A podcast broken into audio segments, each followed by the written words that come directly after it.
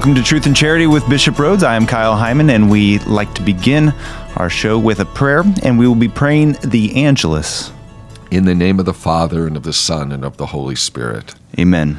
The angel of the Lord declared unto Mary, and she conceived of the Holy Spirit. Hail Mary, full of grace, the Lord is with thee. Blessed art thou among women, and blessed is the fruit of thy womb, Jesus. Holy Mary, Mother of God, pray for us sinners, now and at the hour of our death. Amen. Behold the handmaid of the Lord. Be it done unto me according to your word. Hail Mary, full of grace, the Lord is with thee. Blessed art thou among women, and blessed is the fruit of thy womb, Jesus. Holy Mary, Mother of God, pray for us sinners, now and at the hour of our death. Amen. And the Word was made flesh, and dwelt among us. Hail Mary, full of grace, the Lord is with thee. Blessed art thou among women, and blessed is the fruit of thy womb, Jesus. Holy Mary, Mother of God, pray for us sinners, now and at the hour of our death. Amen. Pray for us, O Holy Mother of God, that we may be made worthy of the promises of Christ. Let us pray. Pour forth, we beseech you, O Lord, your grace into our hearts, that we, to whom the incarnation of Christ your Son was made known by the message of an angel, may by his passion and cross be brought to the glory of his resurrection, through the same Christ our Lord. Amen. In the name of the Father, and of the Son, and of the Holy Spirit. Amen. Welcome to Truth and Charity with Bishop Rhodes, brought to you in part by Notre Dame Federal Credit Union. This week's Fall Meeting of Bishops is the main focus of this episode. Hear more about how the United States Conference of Catholic Bishops is prayerfully making changes on issues like the sexual abuse crisis and racism. Then it's on to the second annual World Day of the Poor. Bishop Rhodes talks about how we are called to love the materially poor and spiritually poor. The show wraps up with questions from listeners. If you have a question for a future episode, just go to redeemerradio.com/askbishop.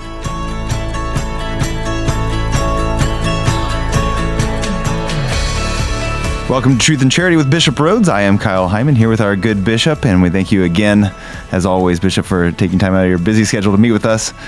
We're actually pre-recording this because, as people are listening to this, it'll be one of the final days of the fall USCCB meeting that's happening this week. Yes. By the way, thanks for calling me your good bishop. Yeah. I appreciate that. You are.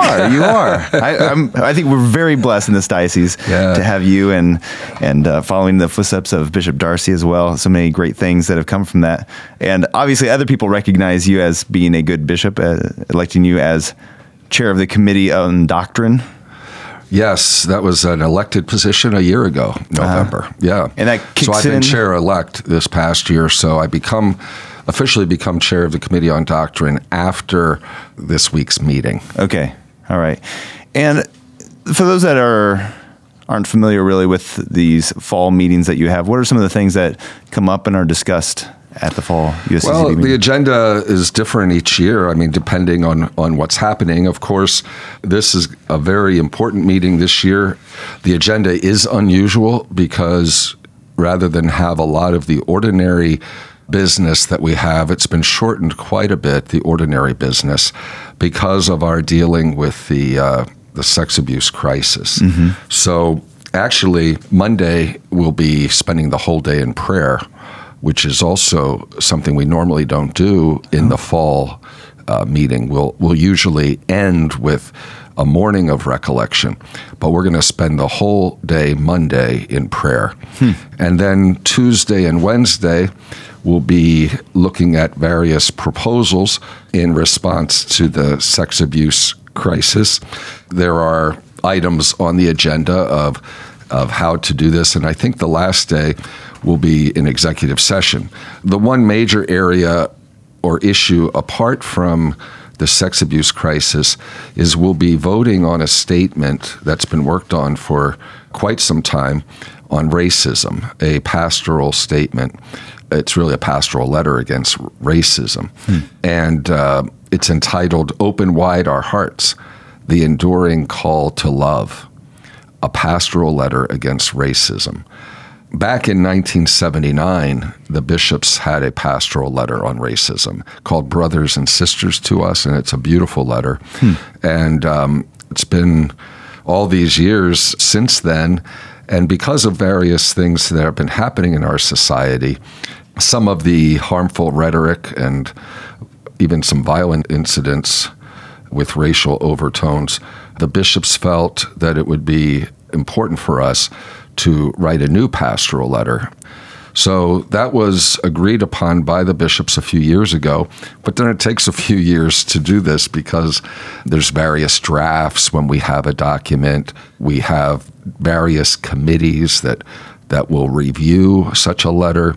The principal committee that worked on this pastoral letter on racism is the Committee on Cultural Diversity in the Church. That's one of the USCCB committees. So it did a wide consultation of bishops and worked on various drafts, and we're at the final stage now. It's had all this input, and I expect that it'll be passed, but it'll have to be voted on by the bishops. Again, the whole idea of being concerned about the rise in racist expressions in our society. You see it sometimes in public discourse, on social media. So we're not only condemning racism, but trying to raise awareness and assisting our pastors and educators, et cetera, that we need to really be aware of the harmful effects of racism and how it impacts people, and really highlighting our Catholic teaching on the dignity of every human person. Sure. So that's, I would say, the kind of a normal part of our business. But as I mentioned, we'll be spending, I believe, 2 full days on addressing the sex abuse crisis. I don't know if you want to know more about that or... Sure, yeah. Well, I think everyone knows, and we've talked about it on the show in the last couple months, especially with the revelations about Archbishop McCarrick. There have been a lot of, definitely a lot of things in the news. So the leadership of the USCCB has worked very hard to address this crisis. And the one thing is our executive committee, which is the president, vice president, secretary and treasurer of the USCCB, those 4 bishops met with the Holy Father and requested a full investigation of what happened in the Archbishop McCarrick case. And then the 4 dioceses in which he served are also doing an investigation. So I presume we'll have maybe some update on that at the meeting. But the particular things that we'll be considering is a code of conduct for bishops.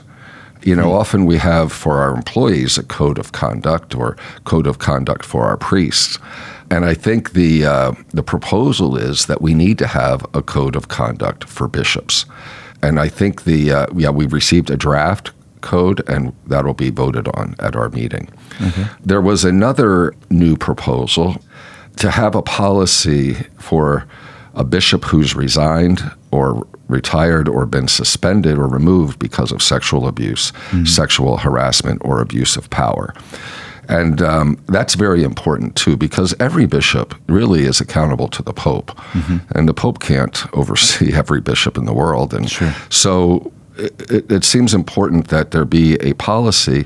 I mean, we look at the McCarrick situation. He, after his retirement, you know, how much authority, like what would be the way to proceed in a case like this, a bishop who has committed something like this. So there'll be a draft policy for us to look at and vote on so that it would give some more authority to the local bishop, you know, who succeeds one of these bishops to be able to restrict the ministry of a retired bishop who's been removed or retired because of sexual abuse. I think anything like that, well, it's going to need the approval of Rome because the conference doesn't have any authority over individual bishops. It's only the Vatican, but we can at least, you know, propose policies that then the Holy See, the Pope, would say, okay, this is a good way to proceed. Another thing is we're going to look at a third-party reporting system for reporting on sexual abuse or sexual harassment by a bishop. We had in the Charter for the Protection of Minors, Children and Young People, it's very clear how to report an allegation of sexual abuse by a priest or deacon. But what do you do if the allegation's against the bishop? So it seems best that there be a third-party reporting system, and that's, and also We're looking at a lay commission of laity to assist the Apostolic Nuncio in the investigation of reports of sexual abuse or harassment by bishops, mm-hmm. or the failure of a bishop in responding to claims of sexual abuse of clergy. Mm-hmm. So it's a little complicated. I think you'll see in the news what the results will be. I've asked the people of the diocese to pray for the bishops during this time because it really is a challenging time. But I am hopeful that learning from what happened in the McCarrick case and a few other cases of bishops who've been credibly accused, that we really need a process and policies to deal with that. So it'll be quite I'm sure, a lot of discussion on those matters. Usually at these November meetings, there's usually at the beginning a speech by the president of the conference, who mm-hmm. at this time is Cardinal DiNardo of Houston, and also a presentation each November by the Apostolic Nuncio, the Pope's representative to the United States. So they will take place, I think, on Monday. That day of prayer, we'll also have those two talks to the bishops. Of course, we have Mass every day, and there's opportunities we pray the Liturgy of the Hours together while we're meeting, mm-hmm. and that's pretty normal. We always get a report from the National Advisory Council, which is a large group of lay people who provide advice to the bishops on the various matters that are on our agenda. Mm-hmm. That's always very helpful. I think a lot of people don't realize that we have a National Advisory Council of lay people. Uh-huh. And then, of course, the National Review Board, which is that lay board that advises us on the whole issue of sex abuse and our policies in that area, especially in implementing the charter. And this time we'll have some election of officers. As you mentioned, I was elected chair of the Committee on Doctrine at the November meeting last year. Mm-hmm. We have an election this year of various committee chairs, and also we'll be voting on a treasurer. For example, I know we'll be voting on a chairperson for the Committee on Catholic Education, okay. Very important committee of the conference, the Committee on Clergy, Consecrated Life, and Vocations, the Committee on Divine Worship, the Committee on Domestic Justice and Human Development, the Committee on Laity, Marriage, Family Life, and Youth, and I had been chair of that some years ago, right. and the Committee on Migration. So there's a number of the committees that... So those are just the ones that are up for election. So how many committees are there total? I want to say maybe 17 or 18. Okay. We have the Committee on Pro-Life Activities. I also serve, by the way, on the Committee for Religious Liberty as a member, not as chair. Uh-huh. I'm trying to think. We have the Committee on Evangelization and Catechesis, a Committee on Communications. So, there are a lot of committees, and they're programmatic. They're programmatic committees, and some of the committees, for example, have subcommittees. Like in my Committee on Doctrine, I have two subcommittees: one on healthcare issues, uh-huh. and another on the translation of scripture texts. And I'll mention, since you brought up the healthcare issues, you actually had a conversation on our locally produced show, Dr. Doctor. That was episode 29. People can find that at redeemerradio.com/doctor and just scroll down to episode 29 to hear Bishop's thoughts on ethics of medicine and how the Committee of Doctrine might get involved with that. The term for you being the chair of that is 3 years? Yes, 3 years. And what are some of the other responsibilities of that committee? First of all, the Committee of Bishops on the Doctrine Committee, I'm the chair. Mm-hmm. I appoint the bishop members, and there are 9 of us. I appoint 8. Mm-hmm. But we also have some consultants that I've appointed. They're theologians, basically. Uh-huh. But I think this is important for people to know. We have a staff. I have a staff in Washington at the headquarters of the USCCB that does the day-to-day work of the committee. Okay. It's called the Secretariat for Doctrine. Okay. And so they're really excellent. And there's an executive director, so I'll be in frequent contact with him. And Kyle, I forgot, what was your question? Just some of the issues that would be coming up. Well, you never know. I mean, I know one of the issues that we've been dealing with lately is the whole issue of gender ideology, the whole transgender issue, which is certainly an issue of moral theology and the moral doctrine of the church. It depends on what matters are brought to our attention, to be honest. So I know one thing we've been looking at is lyrics in certain hymns that are sung in our Catholic hymnals that aren't really doctrinally correct. So we'll look at hoping to change some of those.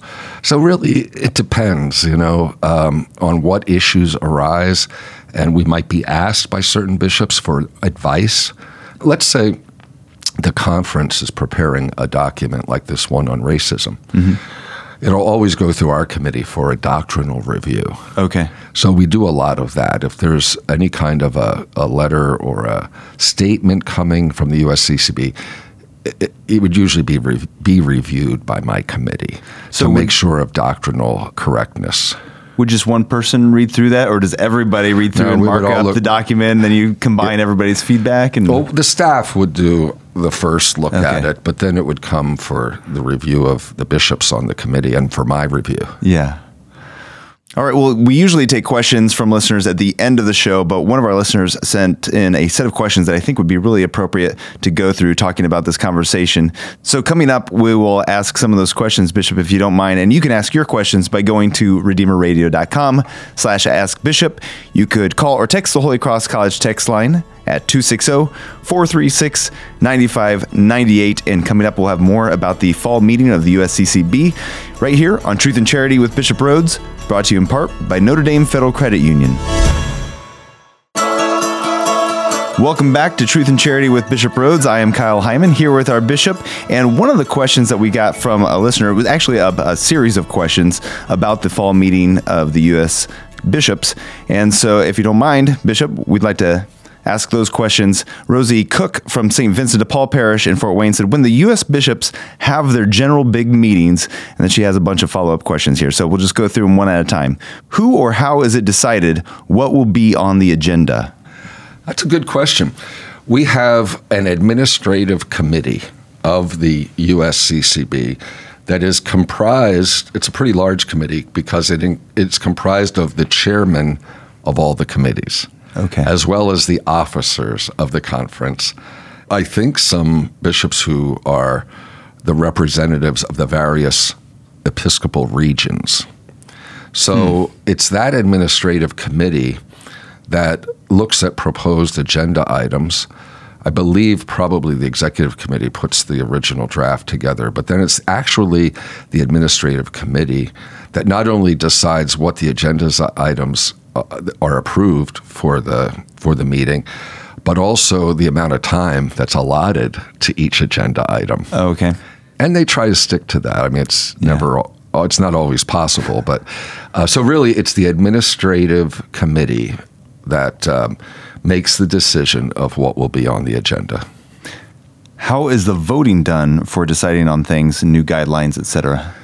Well, we usually do electronic voting. That's a newer thing. It used to be paper ballots. And it depends on who's allowed to vote. Depends on the issue that we're dealing with according to church law. For example, retired bishops do not have a vote. But diocesan bishops and auxiliary bishops, coadjutor bishops have the right to vote. There may be a few things. There are, like, for example, a financial thing. Like if we're deciding on what the diocesan assessment is going to be, the dues, that's reserved to just the diocesan bishops. The auxiliary bishops aren't allowed to vote on that. So that's interesting things. Sometimes we need just a majority, sometimes two-thirds, depending on the type of issue it is. Hopefully that answers the question. Rosie has some more questions here. How much leeway do they have to make decisions without having the Pope approve? That's a very good question. As a matter of fact, it's something that's been debated by scholars for a long time. I think it's important to understand that an Episcopal conference, like the United States Conference of Catholic Bishops, has primarily a pastoral function.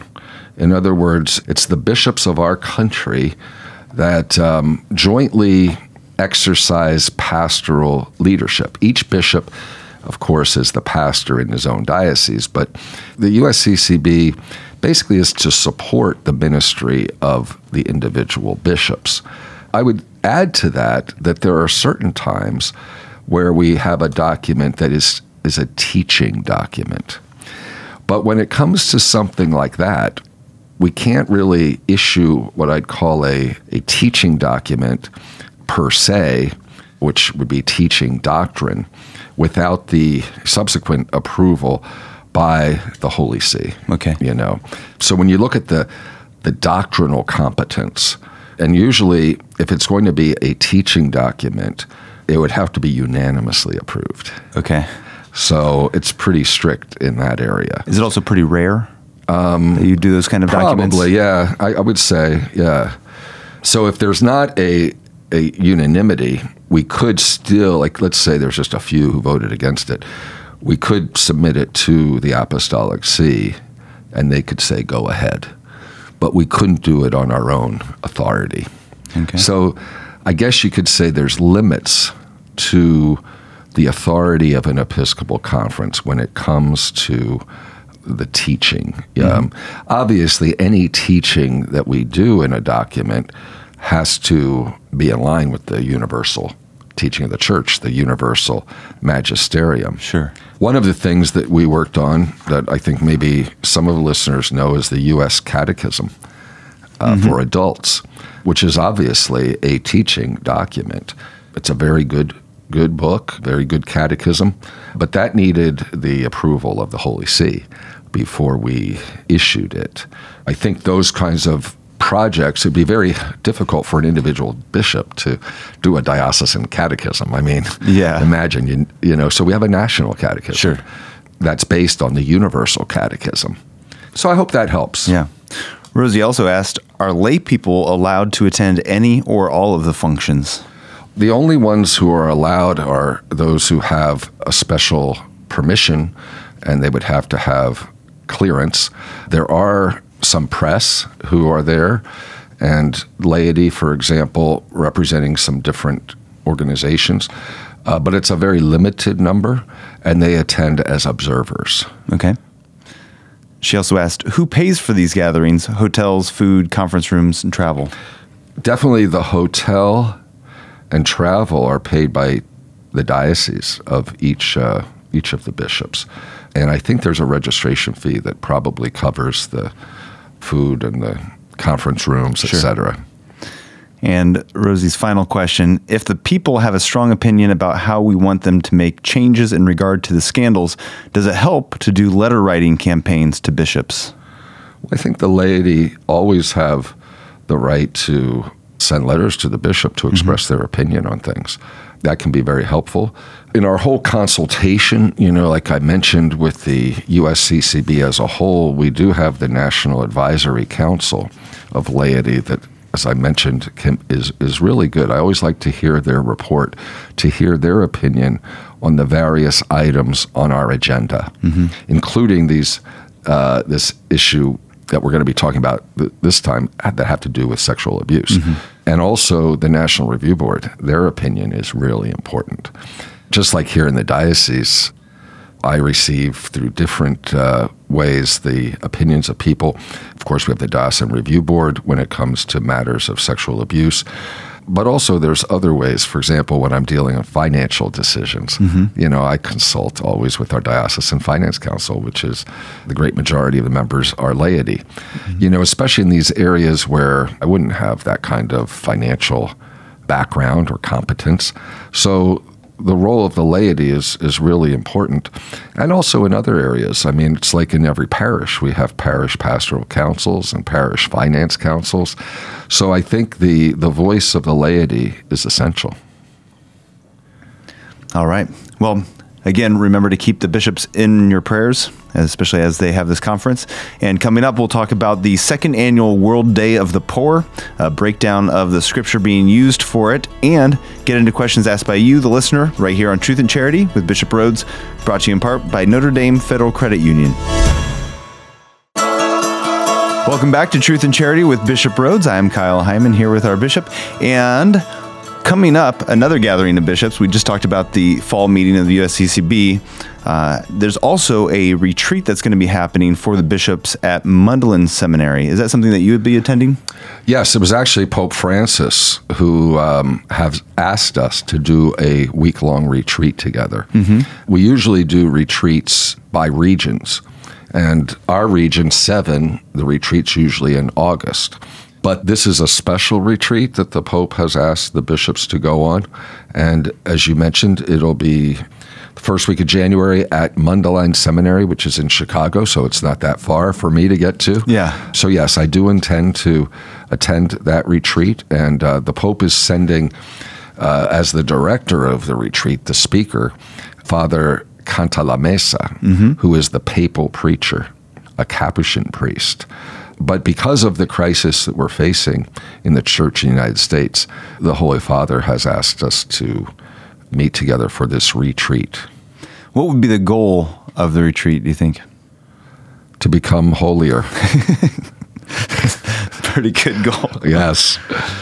Has there ever been a retreat like this for all the bishops? You mentioned that the fall meeting for the USCCB will have a whole day of prayer, so I guess it's kind of like that. We would normally do a half a day in November, but every 3 years, our meeting in the spring, because we always meet in the spring as well, in June, that's always a retreat format. Okay. Every 3 years.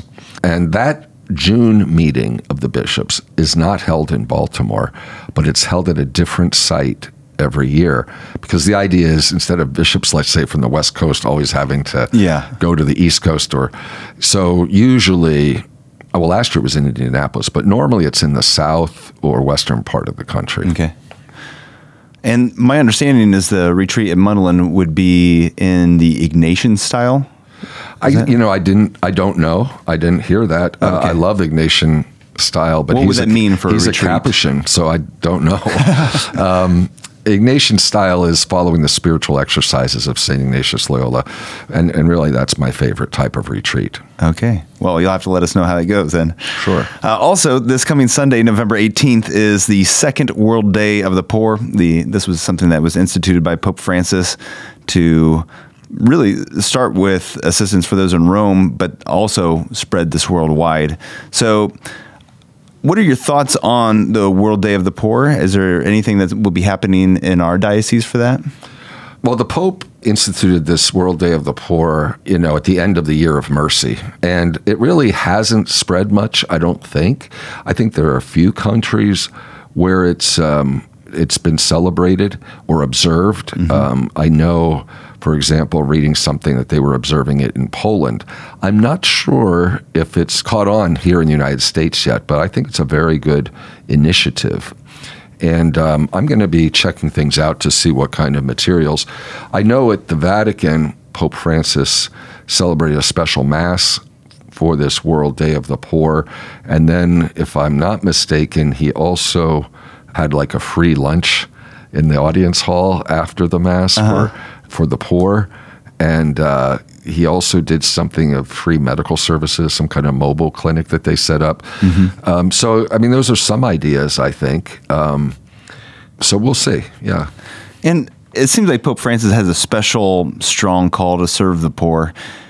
Have other popes in the past also had similar things? Certainly. I mean, even the prior few popes, mm-hmm. Benedict XVI, his first encyclical, God is Love, was about the Church's charitable mission. Saint John Paul II, how many times he spoke about the Church's preferential option for the poor. Hmm. This is part of the teaching of the gospel, so it's a perennial teaching of the Church. Solidarity, really, with all people. That includes special concern for those who don't have the basic necessities of life. I also think it's important sometimes to think not only about the materially poor, but those whom we might call existentially poor. Hmm. There is suffering that comes from material poverty, but when I think about the suffering that people have from spiritual poverty, people who have struggles in their life, it might be mental illness, mm-hmm. it might be the lack of love in their life or in their family, you know, all kinds of things. I think we should keep this idea. I don't want to minimize the importance of the material poverty, but I'm very concerned about so many people who are suffering and hurting. I would call them the existentially poor. And that's where we need to spread the merciful love of Christ to both the materially poor, but also those who are existentially poor.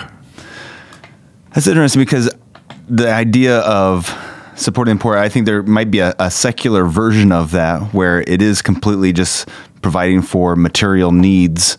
There's also obviously a spiritual component, but I was kind of wondering your thoughts on the idea of, I know some religious organizations might do something like, in order to receive our aid, you have to participate in our church in some way. You have to go to a church service.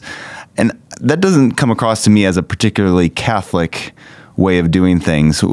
Is that ever appropriate? Because we do want to involve people and draw people into the faith, but is that ever to be used as a bribe of sorts? No, I do not think so. I would totally oppose such things, because faith has to be a free act. Mm-hmm. And to make one's charitable giving dependent on that, I think that's not the gospel. That's not the way God treats us. God's love extends to all. So I do believe that it's okay and good to invite people, you know. We had a soup kitchen in my parish back in Harrisburg. We never asked people their religious affiliation. We never required anyone to go to church. Now, we would say a grace, a prayer before meals. And I mean, if people chose not to join in that prayer, that's their choice. Sure. But we're still going to feed them. And we witness to the love of Christ to them. And we can invite them to church, invite them to Mass, but never make our charitable giving or the food we provide contingent upon they're doing something like that. And I bring that up because that's always been my experience with the Catholic Church and Catholic organizations, is it's when we provide services, it's for all, whereas I've seen some other churches and other denominations have a kind of a carrot over the stick that if you want our help, then you need to come to this event first. And I guess I can understand the idea of it, that their soul is so much more important than their material needs. But how do we balance that, I guess, this idea of wanting to evangelize, wanting to spread the faith, and sharing that without maybe confusing that with being a contingent? Well, you know, again, I'd go back to God's love is gratuitous. And I think that's why our love has to be gratuitous and not contingent. In answer to the spiritual hungers that people have, that's where we do offer, we do invite people to prayer. But we're bearing witness to the gospel by our actions in feeding the hungry, etc., providing shelter for the homeless. We should be sensitive to the spiritual hunger of people. In other words, for example, and I say this with our St. Vincent de Paul Society because they're so good at this, when the poor come for something, often what they need more than the material thing is love and friendship, to be treated with dignity, to be cared for, not just to be handed some canned goods, but to enter into conversation with them, to smile, to ask how they're doing. So I think the Christian approach and the Catholic approach isn't just giving material things. It's how you give, and it's entering into a dialogue with the person. Sometimes the loneliness of some people, I mean, some of the people that we had at the soup kitchen, because we fed about 200 people a day, every day except Sunday at my parish in Harrisburg. You know, there were people there who had been addicts or were addicts, addicted to drugs or alcohol, some with mental illnesses. And so all of these people were not easy to relate to or enter into a dialogue with. But they're God's children. And sometimes because of maybe the particular problem they have, they are constantly receiving rejection, or people avoid them, people don't want to converse with them, or they turn the other way. They try to avoid them. Well, we're called to do the opposite. And even if someone is difficult, mm-hmm. to still try to show some friendliness and some care for that person. All right. Well, if you have any questions for Bishop, you can ask it by going to redeemerradio.com/askbishop. You can call or text the Holy Cross College text line, 260-436-9598. And coming up, we have questions like, is there only one Mr. or Mrs. Wright for someone? A question about the prayer of St. Michael the Archangel, and more on Truth and Charity with Bishop Rhodes, brought to you in part by Notre Dame Federal Credit Union. Welcome back to Truth and Charity with Bishop Rhodes. I am Kyle Hyman here with our bishop, and I am asking questions that you have submitted for Bishop to answer. Our first question is, why does it take so long for some of us to refind our faith and grow up? 40 years to return spiritually to the faith a sixth grader had. Thank God, back on track. Guilt from wasted years. You know, that's a good question. I think some people who have stopped practicing the faith, and maybe it takes many years, and they revert to the practice of the faith, hopefully sometime. But I think because people can easily fill their lives with other things, and the spiritual gets neglected, God becomes forgotten. I mean, when you think about it, there are so many diversions. One can immerse themselves in work, in all kinds of different social activities, and just push God out of their life. Stop going to Mass, neglecting prayer, whatever. And I think sooner or later, though, a person's going to have that emptiness because they're really not finding true peace and joy. It's too bad if it takes, you know, many, many years to realize that, because one is missing out on the beauty and the strength of faith and that relationship with the Lord that is really he's the stronghold of our life, our rock. So why does it take so long? Sometimes for some people to come back, I do believe it's because their lives get filled with other things that oftentimes aren't even that meaningful. Yeah. And certainly not that fulfilling. Right. Next, someone asked, does Bishop think that those who are called to marriage only have one person in this world that they are compatible with, or are there many people they could marry? Oh, I think there are many people. Because compatibility, I think one can find compatibility, but I do believe that in God's plan, there's one person that God has in mind for them, and I don't think everything happens by chance or by coincidence. Mm-hmm. I think God has a plan for each of us, you know, whether it's marriage or priesthood or consecrated life, single life. But when it comes to marriage, I always say to people to always be asking the Holy Spirit. I say this to the young people at confirmation when I talk about the Holy Spirit's gift of counsel. Uh-huh. I say, you know, to pray to the Holy Spirit and to discern the state in life that God is calling you to. And if it is marriage, then you have to do another decision, and that is to discern who to marry. And again, to call on the Holy Spirit and his gift of counsel so that it's the right person. And especially to look at compatibility, and I would think especially regarding living out the faith. Mm-hmm. I suppose those called to religious life would have a similar second step of which order would I join as well. Yeah, or even when I was discerning the priesthood, I had to make the decision between entering a religious congregation or becoming a diocesan seminarian. Sure. And I remember it took me some time to discern that God was calling me to be a diocesan priest. All right. Someone wrote in, I like that we're praying the St. Michael prayer more often now. Is it true that Pope Leo XIII wrote it after hearing a conversation between God and the devil? Yes. Now, I don't know if a lot of people know the history of the St. Michael prayer, but Pope Leo XIII, who was Pope at the end of the 19th century, he, in the 1880s, he had this, some kind of an experience after celebrating Mass. We don't really have a precise historical account of what exactly happened, but we know that he was praying his prayer of thanksgiving after Mass, and people who were there saw that he was kind of like in a trance, like he was transfixed, like someone having a vision. And when he got up after praying, he looked visibly troubled, according to witnesses. And he went to his private office, and some of the his aides were concerned, like, what happened? What's up? Why does he look troubled and upset? Yeah.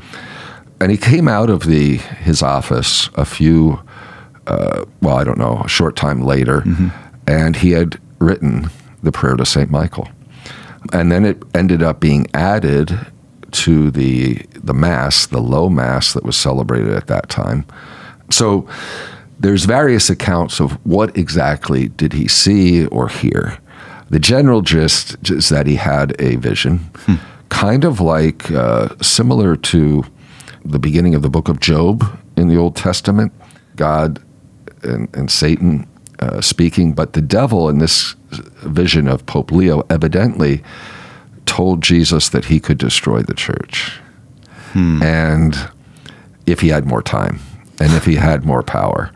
And our Lord, like God in the book of Job, granted the devil his request. And according to reports about this, there would be a century in which the devil would have more power. So there's some accounts that say Pope Leo actually heard this conversation between Jesus and the devil. But in any event, we know that he intuited that there'd be terrors for the church, that there would be, and the world, that there would be this diabolical influence. And that's why he wrote the prayer, asking for the protection of St. Michael, as we say, defend us in battle. Be our protection against the wickedness and snares of the devil. And not only did he write it, he mandated that it be prayed everywhere at the end of Mass, in all churches. With the crisis that we've been facing, a number of us bishops have asked to our parishes to recite this prayer at the end of Mass. And a lot of our parishes, I know, are doing so. And as I said, after Pope Leo mandated it, it was discontinued in 1964. And that's when we had the reform of the liturgy after the council, or towards the end of the council. But I remember St. John Paul II at one of his Angelus, I think it was one of his Angelus addresses, he encouraged people not to forget the prayer of St. Michael. And John Paul said how much we need that prayer today.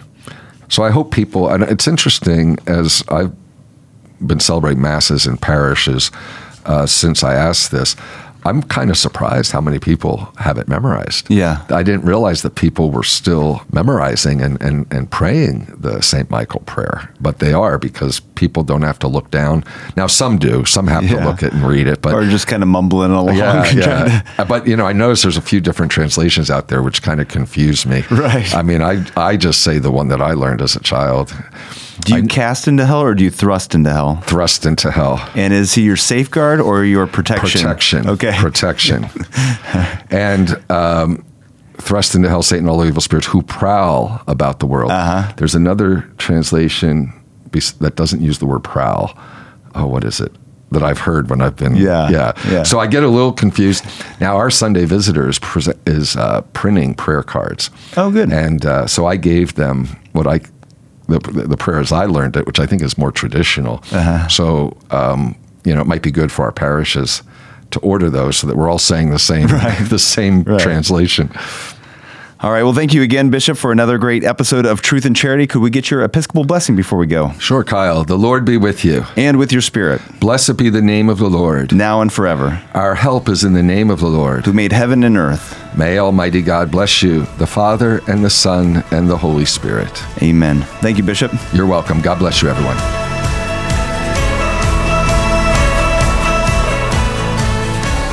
Join us next Wednesday at noon for another new episode of Truth and Charity.